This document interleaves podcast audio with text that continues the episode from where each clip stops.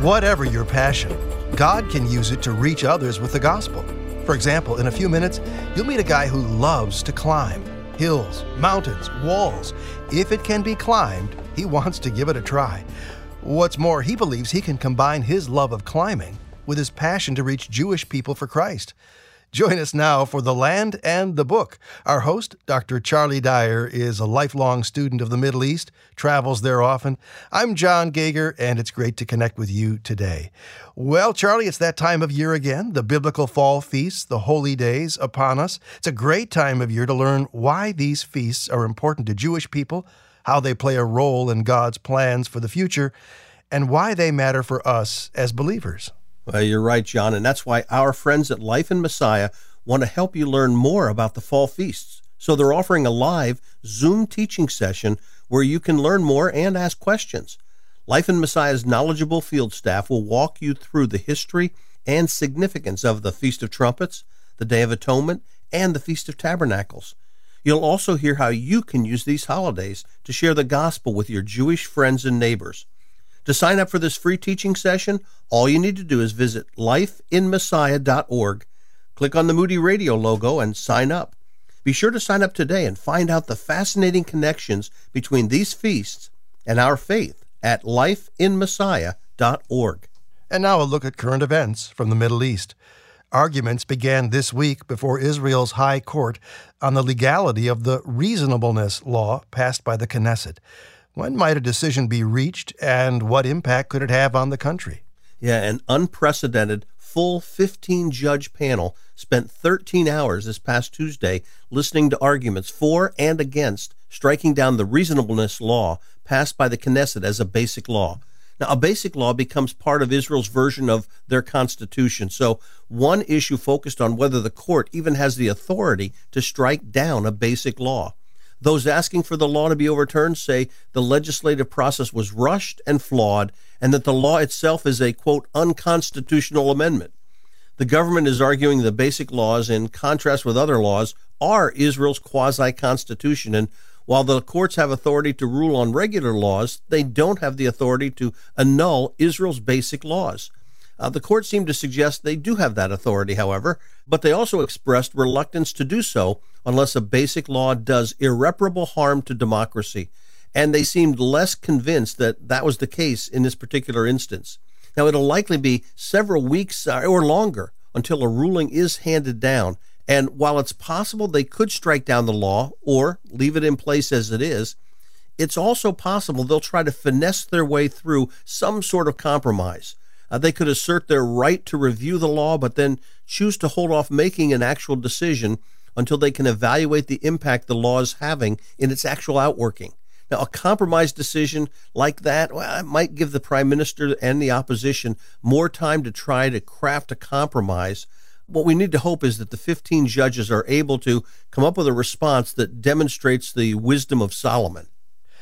Story number two How close might a normalization deal between Israel and Saudi Arabia be? Is an agreement imminent, or is this a case where there's more hype and hope than actual hard evidence that a deal is about to be announced? Uh, to hear the commentators and political pundits, it sounds like a, a deal finalizing a peace agreement between Israel and Saudi Arabia could take place as early as this month. And in many ways, that's what everyone, from President Biden to Prime Minister Netanyahu, might want but it'll take a great deal of work to craft a deal, and there's some hard bargaining ahead. The U.S. is pushing hard to bridge the differences. High level phone conversations and meetings have been underway. Delegates have been traveling from Washington to the different capitals. And the recently announced India Saudi Arabia EU trade corridor could help connect Israel and Saudi Arabia within this larger transportation deal. Now, in terms of an actual peace treaty, the U.S. wants to finalize a deal prior to the next presidential election and likely sooner rather than later. While the broad details of a possible agreement have been floated, there's still a number of potential minefields. Can Netanyahu agree to Palestinian demands for additional concessions without having his coalition fall apart? Can he work through these details while also facing Israel's current political chaos and crisis? Can Saudi Arabia push the Palestinians into accepting less than they've always demanded? And will the Saudis trust any U.S. defense commitments in light of Iranian threats in the Gulf? It's hard to imagine how all these details can be hammered out in a matter of weeks or even in a matter of a few months. Right. You can never say never when it comes to the Middle East, John, but right now it doesn't look like an agreement is imminent. It's The Land and the Book from Moody Radio with our host, Dr. Charlie Dyer, working us through a, a look at current events from the Middle East. I'm John Gauger. Story number three Palestinian Authority President Mahmoud Abbas recently claimed that Ashkenazi Jews had no ties to the land of Israel weren't even really Jewish and were only killed by Hitler because they were money lenders. When did Abbas actually make these claims, and what has been the reaction? Yeah, Abbas made those claims in a recent speech at a meeting of the Fatah Party's Revolutionary Council on August 24. Now, the furor arose when the speech was translated from Arabic into English and published by a U.S. based group. Uh, the ideas expressed by Abbas have been presented before by others, including him, wanting to discredit Jewish claims to the land. Abbas said, in effect, that Ashkenazi Jews or European Jews were not Jewish at all, but were descendants of a Turkish linked tribe known as the Khazars uh, who had converted to Judaism. Uh, he also claimed that Hitler didn't kill the six and a half million Jews in the Holocaust for being Jewish, but because of their social role as moneylenders, even though the vast majority of them weren't moneylenders. Uh, he also claimed that it was the British and the Americans who invented the Jewish state and the Balfour Declaration during World War I. He said he made this clear so that the Palestinians would know who to accuse of being their enemy and taking away their homeland. The reaction from the West has been horror and condemnation, and rightly so. The mayor of Paris stripped Abbas of the French capital's highest honor that had previously been awarded to him saying his remarks were contrary to the universal values and historical truth of the Holocaust. Uh, the U.S. envoy to monitor and combat anti Semitism said she was appalled by Abbas's hateful anti Semitic remarks. The EU put out a statement denouncing the remarks and calling them false and grossly misleading, as well as inflammatory and deeply offensive. And let me add one other quick note here. The Ashkenazi Jews are linked genetically to the Jews from the Middle East both Mizrahi Jews and Sephardic Jews, they're all Jewish. And they do have a biblical claim to the land promised by God to the descendants of Abraham, Isaac, and Jacob. Abbas was voicing the opinion of many Palestinians, and sadly, that refusal to recognize the Jewish connection to the land of Israel is one key reason why, 30 years on, the Oslo Accords have failed. Story number four Archaeologists are baffled by a discovery of a production facility dating back to the time of the biblical kings. What exactly did they uncover and why is it so baffling? I'm wondering what they produced. Yeah, and that's the real question to this whole thing. They discovered two areas. They're about 30 feet apart. They're at the northeastern end of the Givati parking lot in Jerusalem. And people are going, What? Well, for those who've been to Israel, this is the area just outside the Dung Gate and just west of the original city of David, where they're doing that giant excavation. What they found were a series of rock cut channels. At one of the two sites, they found even drain pipes that evidently carried liquid from the top of the cliff to the channels. The problem is they've never seen anything like this before. It's never been uncovered before, so they're trying to figure out what those channels were used for. The location suggests that they might be connected in some way to the royal palace, which would have been just to the east, or possibly to the temple just to the north. They were able to date when the facilities went out of use, which was sometime at the end of the 9th century BC, uh, during the reigns of Joash or Amaziah, two of the lesser known kings of Judah. Now, the channels don't lead to a drainage basin, so they were likely used to soak something rather than to drain a liquid. And based on comparisons to some installations in Oman, Bahrain, and Iran, their best guess right now is the facility was used either to soak flax to soften it or to hold dates to be heated by the sun to produce date honey.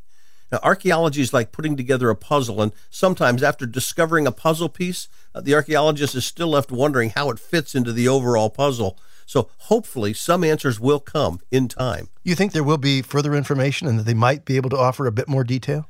I think they will. I, again, they're still continuing to excavate there, so they're hoping to find maybe something else that adds another piece to the puzzle. They've uh, find some parts that help date uh, but really, what they're looking for is a comparative structure. Somewhere else in the Middle East, there had to be something similar that they will now know what it was used for. Story number five. My wife is really big on this one. Four 1900 year old swords were recently discovered in the Judean desert near En Gedi.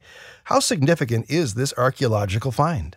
Well, the find's been called a once in a lifetime discovery. They actually found four Roman swords and the head of a javelin. They were stuffed into a crevice inside a rather inaccessible cave near Engedi.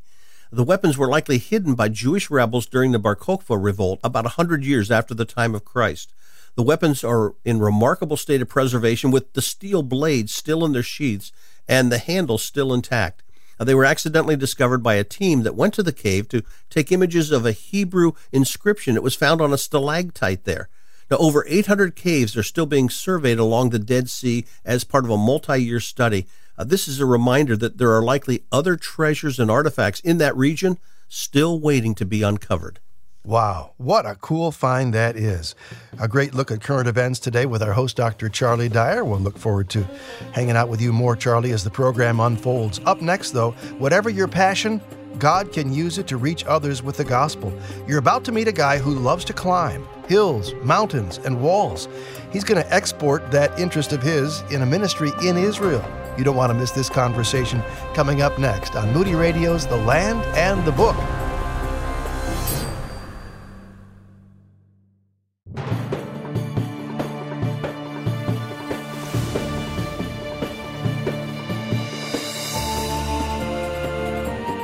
Whatever your passion, God can use it to reach others with the gospel. For example, you're about to meet a guy who loves to climb hills, mountains, walls. If it can be climbed, he absolutely wants to give it a try. What's more, today's guest believes he can combine his love of climbing with his passion to reach Jewish people for Christ. This is The Land and the Book. I'm John Gauger, and before we start today's big climb, I want you to think with me creatively about ways every one of us can build a bridge toward a Jewish friend or neighbor. Here's what I'm talking about. So you think about trying to share your faith with a Jewish friend, and, and you realize that Christianity and Islam are often viewed as monotheistic religions which grew out of Judaism. What do we say when a Jewish friend says, I prefer to stick with the original, thank you very much? sure, we'll happily affirm that sticking with God's revealed truth is great practice. God has revealed himself through the Old Testament, which he gave to the world through the Jewish people, his chosen nation. The Tanakh, the Old Testament, tells us God is holy, we are sinful, and there are many examples of both individual and national sin in the Old Testament. God made provision to cover sin through the Levitical priesthood and sacrificial system. And God promised Israel a new covenant. That's Wes Tabor, by the way, with Life in Messiah. So Jeremiah 31 then would be a good passage of Scripture to share with our Jewish friend, yes? Yes, verse 3 affirms the enduring nature of God's love for the Jewish people. And beginning in verse 31, God promised to give Israel and Judah a new covenant, which would not be like the old covenant, which Israel could not keep. Yeshua, Messiah Jesus, instituted the new covenant through his sacrificial death and resurrection and it is a better covenant, according to Hebrews 8. Wes Tabor with Life in Messiah joining us today on The Land and the Book. Josue Zucco, or Gio, grew up with a knowledge of God, but no true relationship with God. After his grandmother died, he was swept into a gang life of alcohol, drugs, and immorality. And how that all changed is quite a story, but bigger than that is the story of God's call on his life to reach Jewish people with the gospel. Hey, welcome to the land of the book, Gio. Thank you. What was the, the lowest point you remember in your life before Christ? You're, you're in a gang, you're doing drugs, you use the words immoral lifestyle. At what point did you say, man, this might not be so cool? I was actually when a lot of that started to slow down and I was working here in Chicago, not not too actually right across the street as well. I was building some buildings over here and didn't need the money, but I was still kind of uh, I guess, loaning myself out for more money to the female population, I guess is best as I could say that. And I had had a few friends actually around here that died on job sites. And just thinking as I was coming back from a weekend of where my life has gone and how far low that um, in order to find any kind of satisfaction in life, I have to kind of put myself out there to be bought and it just came to be too much for me. And I was on the plane and um, just kind of gave my life to the Lord there, and just knowing that if I went to work the next day, that I could die like my friends as well. That's that's quite a jump though to go from the low to the high spiritually as it were. You know, it's one thing to realize that the path you're on ain't so great, quite another to find yourself confessing Jesus as your Messiah. Is there more to that journey, or it just went that quick? Um, oh, there, there's a, a lot more about uh, almost 18, 19 years of um, ebbs and flows, but mainly just a descending spiral staircase towards that low point. So it's very involved and it could take quite a long time to actually explain. Now, when you met Jesus after that, do you feel like you made a, a pretty clean break with that old lifestyle, or, or, or were there some hang on kind of things? Uh, no, it took about a year and a half, uh, about a year catechesis period to understand what an actual relationship with the Lord looks like. And then about another six to eight months after that um, of being discipled by my spiritual father to actually have that true relationship. One of the chapters in your amazing story includes an education at Moody Bible Institute. What was your study focus, and how did that time shape your vision for future ministry? Well, I started out with uh, biblical studies, which is what uh, my spiritual father had recommended. But then, as within the first semester, um, getting involved with uh, people like Dr. Wexler, um, who got me to going to Olive Tree Congregation and getting me really involved in Jewish ministry. And after about three semesters, then Dr. Rydelnik came in and was telling me that you can learn a lot more with uh, about the Bible doing Jewish studies than you actually can biblical studies. And that was where I uh, decided to take my focus was with Jewish studies and biblical languages. Today in the Land and the Book, an unusual conversation with an unusual guest. He is Gio Zucco with Life in Messiah. Up front, we mentioned your passion for climbing. Where did that come from, and how much climbing have you done? Uh, my passion, um, that kind of started when I was living, um, doing a lot of gang life and just traveling throughout the states. And I would just see a rock and just start climbing. So no, so no rope, uh, what's called free soloing. Don't recommend that for anybody, but uh, very dangerous. But um, when I kind of started to get the notion I was going to head down to Argentina to do backpacking ministry and do a lot of climbing, that's when I really started to hit the gym and uh, really developed a passion. And then it really took off being in Argentina and being able to be trained by one of the best. All right, what's the most dangerous thing you've ever done? I mean, you've already taken us there. There was a mountain or um, a cliff in Allegany State Park, and I was about a good 20 to 30 meters up and caught a piece of moss and slipped and was holding on by one hand and had nothing. And it was only by the Lord that I did not fall to my death. But yeah, that was probably the sketchiest thing I've ever done. Well, eventually you linked up with an organization known as Life in Messiah, great partners of this program. And in that partnership, you have a vision for moving to Israel. And along those lines, you've set up some great ministry goals over a three to five year period. The first of those goals is to become fluent in the modern Hebrew language. How difficult do you think this is going to be for you? Uh, it shouldn't be too difficult. Uh, God's kind of gifted me with languages. Um, I already know biblical Hebrew fairly well. So I was actually able to transition a lot of the biblical Hebrew to modern while I was down in Argentina and being able to use that uh, with the Israeli backpackers that came through and just kind of picked it up fairly quickly. And I'll start applying when I get to Israel in January. This uh, passion for going to Israel, did that happen primarily as you were down in Argentina working with Jewish people there? Um, that started, I would say, when I uh, was going through Jewish religious thought with Dr. Rydelnik and really starting to get into um, like Second Temple period, understanding rabbinic theology, and that was what really kind of uh, started a lot of the passion for wanting to be in the land. And uh, then the Lord just kept adding more and more pieces as uh, time went on. Hmm. Gio Zucco is headed for Israel with a full heart and a big dream. The journey he's been on is our focus today on the land and the book. I'm John Gauger. Thanks for being a part of our program. Establishing a Jewish outreach ministry in Chicago is another of your goals. What do you envision more specifically? Uh, right now, I'm doing a lot of climbing ministry. So I'll go to the local climbing gyms and just hang out, talk to people, uh, establish relationships, uh, share the good news with them. And then as I continue to build these relationships, then I invite them back for a Shabbat meal that I do uh, twice a month. And then from there, just give like a brief teaching that brings climbing terms into the gospel message and being able to share with them uh, my passion for the Jewish people and understanding the Jewish roots of what could be and God willing will be uh, their potential faith and relationship. At the same time, you're doing postgraduate work. What's your focus here? Uh, postgraduate work will be at Bar Ilan in Israel, and that is where I will study Second Temple period Judaism, either post exilic books with post exilic prophecy or Matthean scholarship, is where I really want to focus. So I notice uh, you've got some tattoos on your arms, and I'm thinking that as you try to reach out to folks at climbing walls and gyms, those are probably helpful to you in building bridges in many cases. Is that a fair assessment? Yes, yes. It's uh, when you have almost a full body suit, people do come out of the woodwork just to kind of notice a lot of the tattoos, and it helps strike up conversations as well. Yeah. He likes to climb just about anything, and he's hoping to turn that passion into an outreach as he heads over to Israel. I'm John Gauger. This is The Land and the Book. Our guest is Gio Zucco with Life in Messiah. Well, this next goal blows me away. You say you want to acquire land in Israel and obtain supplies to build a moshav, which is essentially an Israeli town or settlement, a cooperative agricultural community. How does that connect with your passion to share Jesus?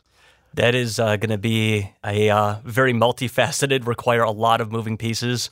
But I mean, nothing's outside the realm of uh, of what the Lord can do. So dream big, and it's going to require people who know um, uh, horticulture, being able to help with the agrarian aspect. Uh, my goal also to go along with that is to have uh, deal with the European insurance companies who send people to the Dead Sea for skin treatments. So if I I'm looking south of Jericho, and if I can have the land and the people, then we can kind of use climbing, um, like spa treatments, agrarian lifestyle, just use it all and just have it all based around Messiah Yeshua and being able to anybody who comes in is going to hear the gospel, going to receive a Bible in some way, shape, or form, and being able to share the word that way. I love that dream. I love it. And I love the fact that you're dreaming big. Mm-hmm. Don't let anybody shrink that dream on you.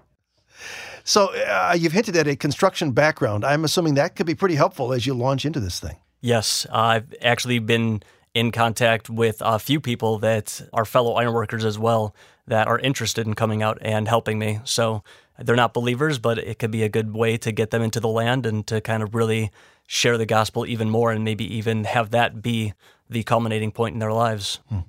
How could you encourage the listener who wonders if God could use their passion, their hobby for outreach? Here you are, a climber. Uh, you are, uh, you know, a builder, and God seems to be using those in your life. What about our listeners? Using your passions. I mean, that's uh, something that is very um, just finding whatever that you love to do and just getting creative with it. I mean, that's the biggest thing is just being creative. Don't let anybody, like as you said, don't let anybody shirk your dreams. Don't let anybody shrink them. Just dream big, and if uh, God wants it to be, then He'll be in it. But the biggest thing is to uh, be flexible. You know, as we always say, you know, blessed are the flexible.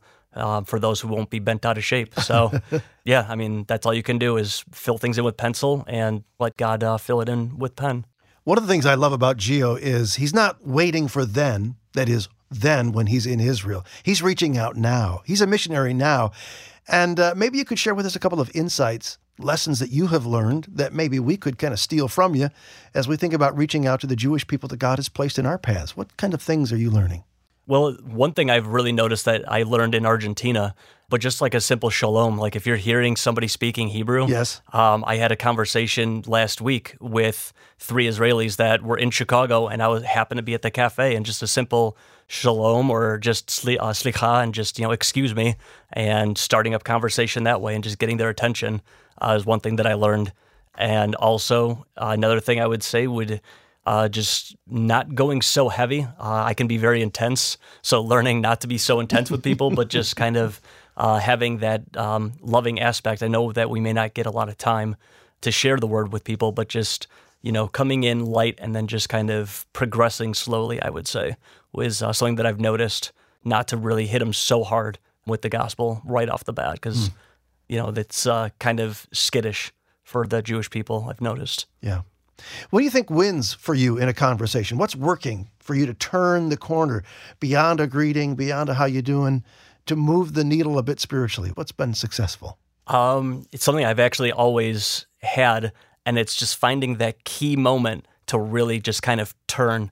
So you could just be having a simple conversation, wait for them to say something, and then right and then right when they say that thing that you can really turn into something spiritual, and then you can really just switch and uh, change the gears on the conversation that way. And that's something that I've uh, always done, not in a good way, but now it's something that the Lord is using to kind of gear in a more God driven way. How can we pray for you, Gio? Um, right now, the uh, partnership development is uh, the biggest aspect as I prepare to go to Israel. Um, boldness uh, and strength as I continue to get out there and be able to share. The community that I'm in is very orthodox and reform, so it's and very gender fluid. So there's a lot of mistaken identity, and being able to have that boldness to share the truth in love is uh, going to be a big thing. Well, we look forward to someday sitting down with you in Israel, doing an interview, seeing what God has done and what He's continuing to do in your life. Uh, there's a bright future ahead. You are an awesome guy to hang out with. Thanks for being with us today. Thank you, sir. Coming up on the land of the book, it's Charlie Dyer's answers to questions that have come in via email. I'm looking forward to it. Are you? It's right here on the land and the book.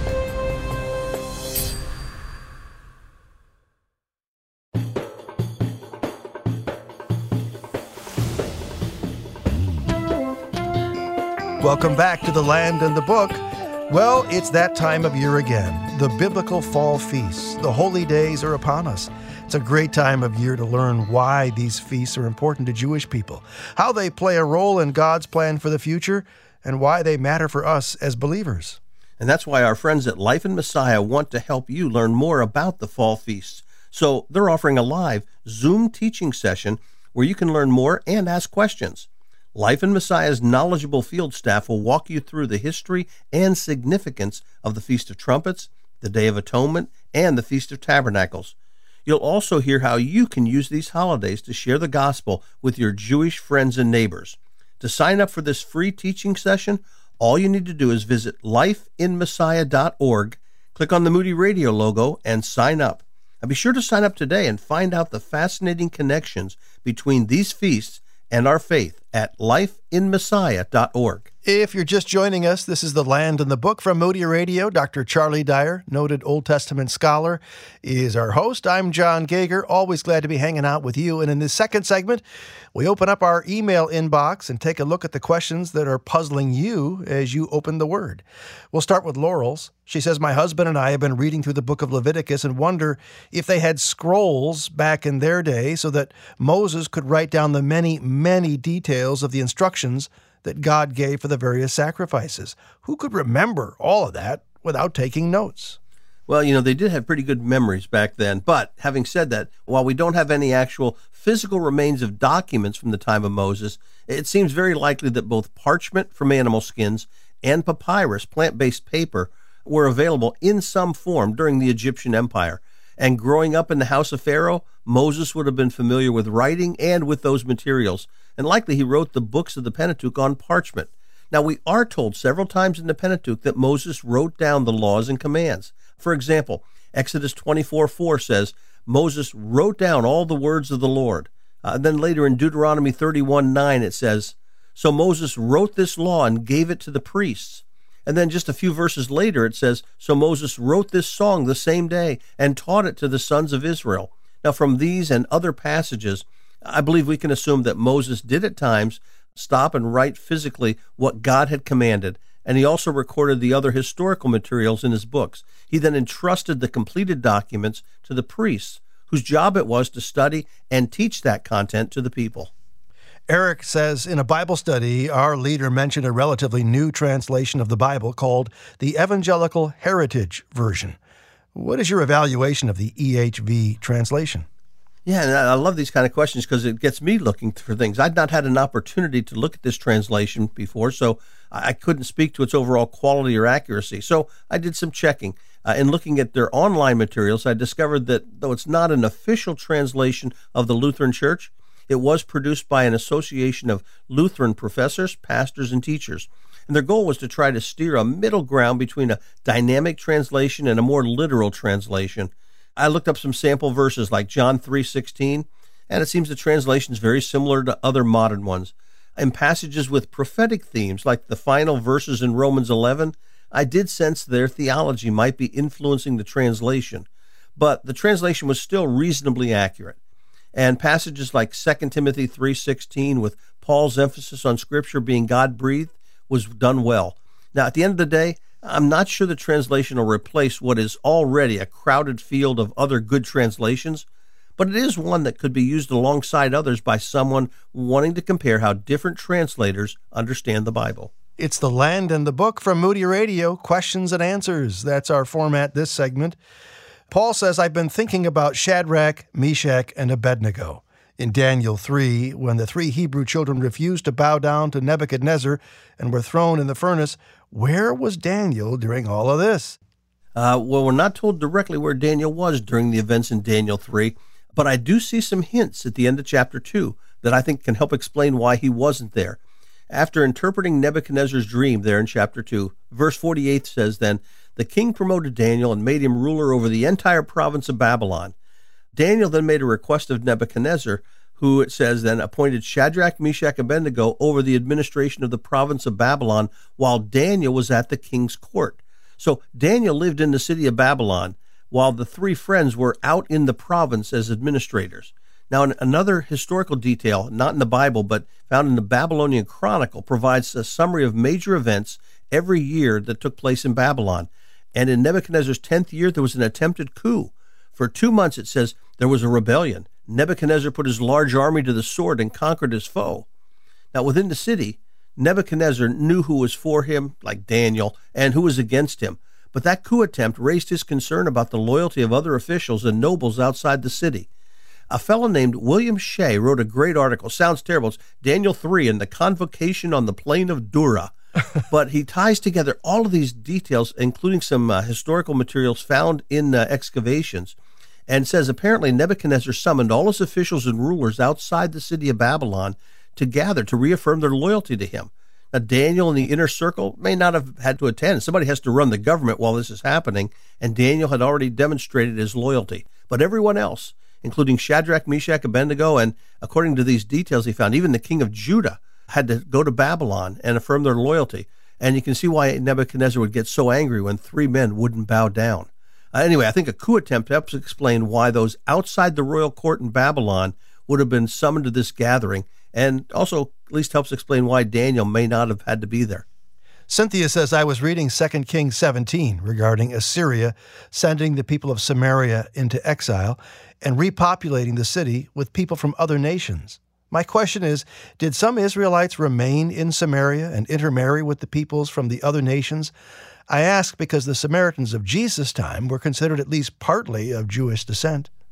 Yeah, you know, Second Kings 17 doesn't say directly, but I think from the larger context, we assume that not every single inhabitant of Israel was deported by the king of Assyria. Likely he deported the leadership, the strongest, those who could benefit the Assyrians as workers, but he left the poor, the weak, and others in the land to continue working it to provide income from the land for the Assyrian Empire.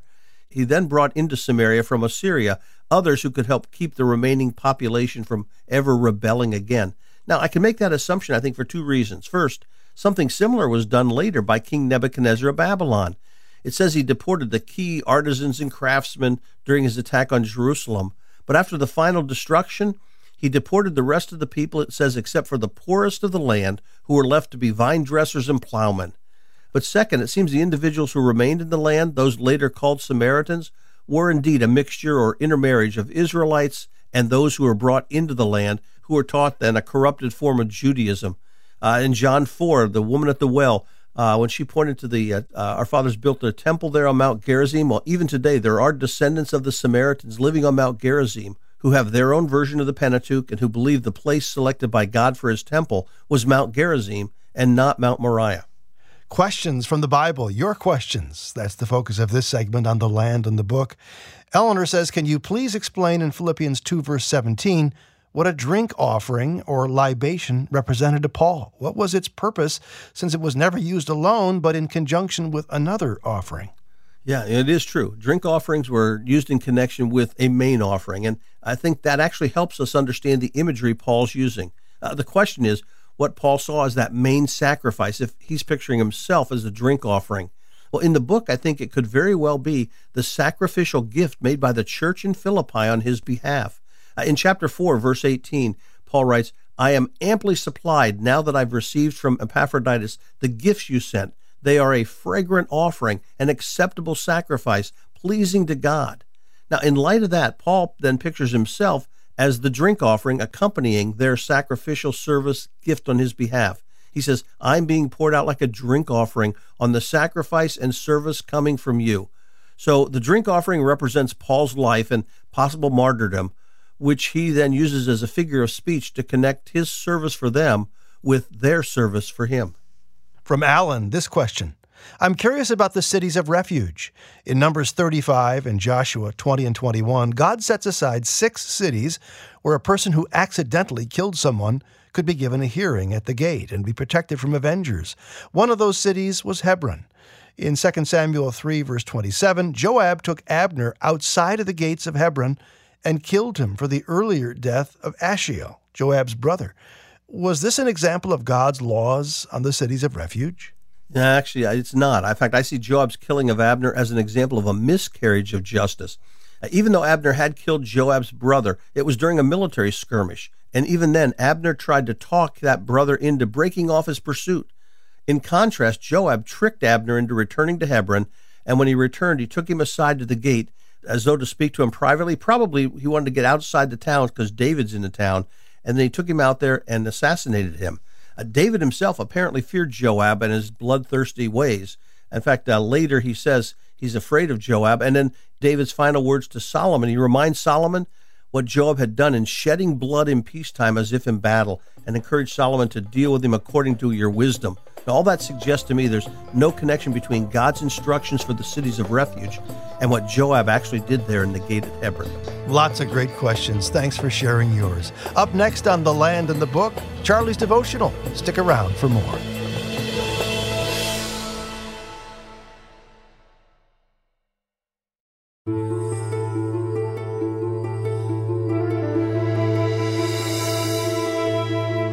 Many non Jewish believers are somewhat disconnected from the Jewish holidays, and that's not a good idea because in them we see so much of Christ, so much of Scripture, so much of the call on our lives lived out in an interesting way. Coming up here on The Land and the Book, Charlie Dyer, you're taking us to Numbers 29 for a look at Rosh Hashanah, but it's someplace other than Israel that we're going to head to? That's right, John. We're heading out of the country of Israel to celebrate Rosh Hashanah. Okay, going to look forward to that. First, though, let's pause and take in this Holy Land experience. Well, I'm Ruth Ann Winkleman from Canton, Ohio, and I'm 84 years old, and I have enjoyed this trip so much. And knowing that I really wasn't capable of doing everything they asked, but they make it so easy for you and they're so helpful along the way. Uh, I especially want to comment on uh, one thing. One thing that we did today was um, the journey that Ruth and Naomi uh, took. I just don't see how they ever did it, but it was over land that is so rugged that you just can't imagine. And of course, another highlight for me was swimming in in the uh, the Dead Sea, and it's uh, it's a real experience. But I think the the best part about this whole trip is knowing the Bible better. Uh, no matter what, they make it come to life.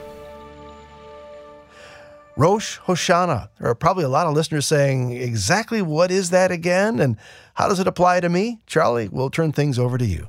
Uh, thanks, John. Yeah, this weekend is Rosh Hashanah, the start of the Jewish New Year. And to get into that spirit, we're driving from Jerusalem, past Jericho, and across the Jordan River at the Allenby Bridge into modern Jordan. Now be sure to slather on your suntan lotion because it'll be sunny and hot when we get off the bus. Back home, the weather's starting to transition from summer to fall, but down here in the lower Jordan Valley, it's still blazing hot. So, why have we traveled to Jordan to focus on a Jewish holiday? Well, that's the first of several confusing issues I want to focus on during our time together. We're here because one of the places where God provided details about this holiday happened while Israel was camped right here in the plains of Moab shortly before entering the Promised Land. God had provided details about this day before, but he then repeated them in Numbers 29, right where you're now standing. the second confusing issue about this day is its purpose. Ask any Jewish friend what the name and purpose of this festival is, and he or she will likely tell you that it's Rosh Hashanah and it marks the beginning of the Jewish New Year. Rosh Hashanah literally means head of the year, the name suggesting that it is indeed the beginning of the new year. But there are two problems. First, the day is never called Rosh Hashanah in the Bible.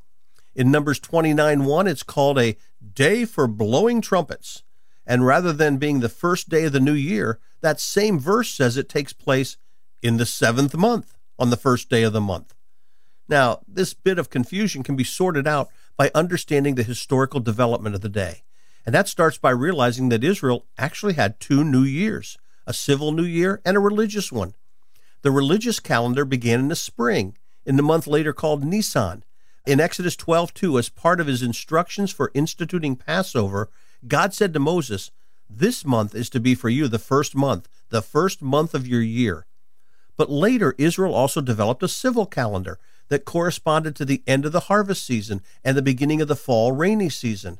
And though initially it was the seventh month in the religious calendar, it eventually became the first month of this alternate calendar. And the first important gathering in this new month was the very first day of the month, which is why the gathering became known as Rosh Hashanah, the head of the new year.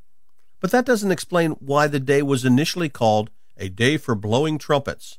Now, that came about because God had given Israel a command to sound a trumpet on that day. In Leviticus 23:24, God referred to it as Zikron Teruah, literally a memorial blast. But why single out this one day to focus on the sounding of the trumpet? After all, in Numbers 10:10, God said, "Also at your times of rejoicing, your appointed feasts and new moon festivals, you're to sound the trumpets over your burnt offerings and fellowship offerings. They will be a memorial for you before God." Trumpets were to sound for the daily burnt offerings and at the beginning of each new moon. But if that was the general pattern, then the first day of the seventh month featured trumpet blasts on steroids. Not only was it an appointed feast and a new moon, but it featured multiple burnt and fellowship offerings. Three sets of offerings were to be offered that day the regular daily sacrifices, the new moon sacrifices, and special sacrifices for the feast day itself. This involved a total of three bulls, two rams, 16 male lambs, along with more than a bushel and a half of fine flour and six gallons each of oil and wine. And the trumpets were to sound over each of these offerings. No wonder it became known as the Feast of Trumpets. Confused yet? It's known as Rosh Hashanah, the start of the new year, though it was to take place in the seventh month. And it's the Feast of Trumpets, though it's never actually called that in the Bible. Instead, it was the Day for Blowing Trumpets or the Day of the Memorial Blast. In fact, it never actually says the blast was to be done by blowing on a shofar. Neither Leviticus 23 nor Numbers 29 use the Hebrew word shofar. That's assumed, but never actually stated. And there are some who believe the silver trumpets prepared by Moses could have been the ones that were used. Now, the sun's intense here by the Jordan River, and I can see you're starting to become more interested in finding a kiosk where you can buy something cold to drink than you are in getting more confused about Rosh Hashanah. So, as one friend of mine would say, okay, it's now time to land the plane. Let me try to bring order out of this confusion and then tell you why this is significant for your life today. Rosh Hashanah, the Feast of Trumpets, is important because God instituted it as part of his annual holy convocation for Israel, and it's the first of the fall festivals. Prophetically, the spring festivals pointed toward Christ's first coming, while the fall festivals point toward his second coming. This festival is significant because I believe it points to the next event on God's prophetic calendar for his people, Israel. Technically, this begins the so called days of awe for Israel, the time when God will again resume his program for his chosen nation in a unique and special way. It kicks off the sequence of events that will end with the return of Israel's Messiah to the Mount of Olives to assume his role as King of Kings and Lord of Lords. Just as the last of the spring feasts related to the outpouring of the Holy Spirit while also signaling the birth of the church.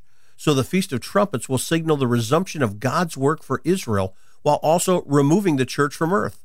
As one program draws to a close, the other resumes. I don't believe it's an accident that Paul described the dramatic ending of God's program for his church by comparing it to the sounding of a trumpet. In 1 Thessalonians 4 16 and 17, he wrote, For the Lord himself will come down from heaven with a loud command, with the voice of an archangel, with the trumpet call of God, and the dead in Christ will rise first. And then in 1 Corinthians 15, 51 and 52, he added, Listen, I tell you a mystery. We will not all sleep, but we will all be changed in a flash, in the twinkling of an eye, at the last trumpet. For the trumpet will sound, the dead will be raised imperishable, and we will be changed. Now, I need to add quickly this doesn't mean the rapture has to take place on Rosh Hashanah. But I do believe this feast points toward Christ's ingathering of his church to heaven and the resumption of his program for Israel that will ultimately result in Christ's return to earth. If you're a follower of Jesus, that memorial blast, the sounding of the trumpet, will signal a dramatic end to your life here on earth and the beginning of a new life with Jesus in heaven. It will also begin a time of trouble and difficulty here on earth, but a time when God will also draw the descendants of Abraham, Isaac, and Jacob back to Him in a new and dramatic way, ultimately fulfilling the words of the prophet Zechariah and I'll pour on the house of David and the inhabitants of Jerusalem a spirit of grace and supplication. They'll look on me, the one they've pierced, and they'll mourn for him as one mourns for an only child. On that day, a fountain will be opened to the house of David and the inhabitants of Jerusalem to cleanse them from sin and impurity. The application for you, my friend, depends on your relationship to Jesus today. Have you placed your trust in Jesus as your Savior and Lord? If not, then why not make the most significant decision of life right now? Literally, this decision has eternal consequences, and you never know when that trumpet might sound. You know, if you'd like to talk to someone right now, a volunteer who would happily pray with you, answer your questions, help you receive Jesus right now, His forgiveness, His life in you, talk to a friend at 888 Need Him, 888 Need Him. Charlie, thank you for that great devotional. We're looking forward to another great program next time. For Charlie Dyer, our host, Dan Anderson, our producer, I'm John Gauger. The Land and the Book is a production of Moody Radio, a ministry of Moody Bible Institute.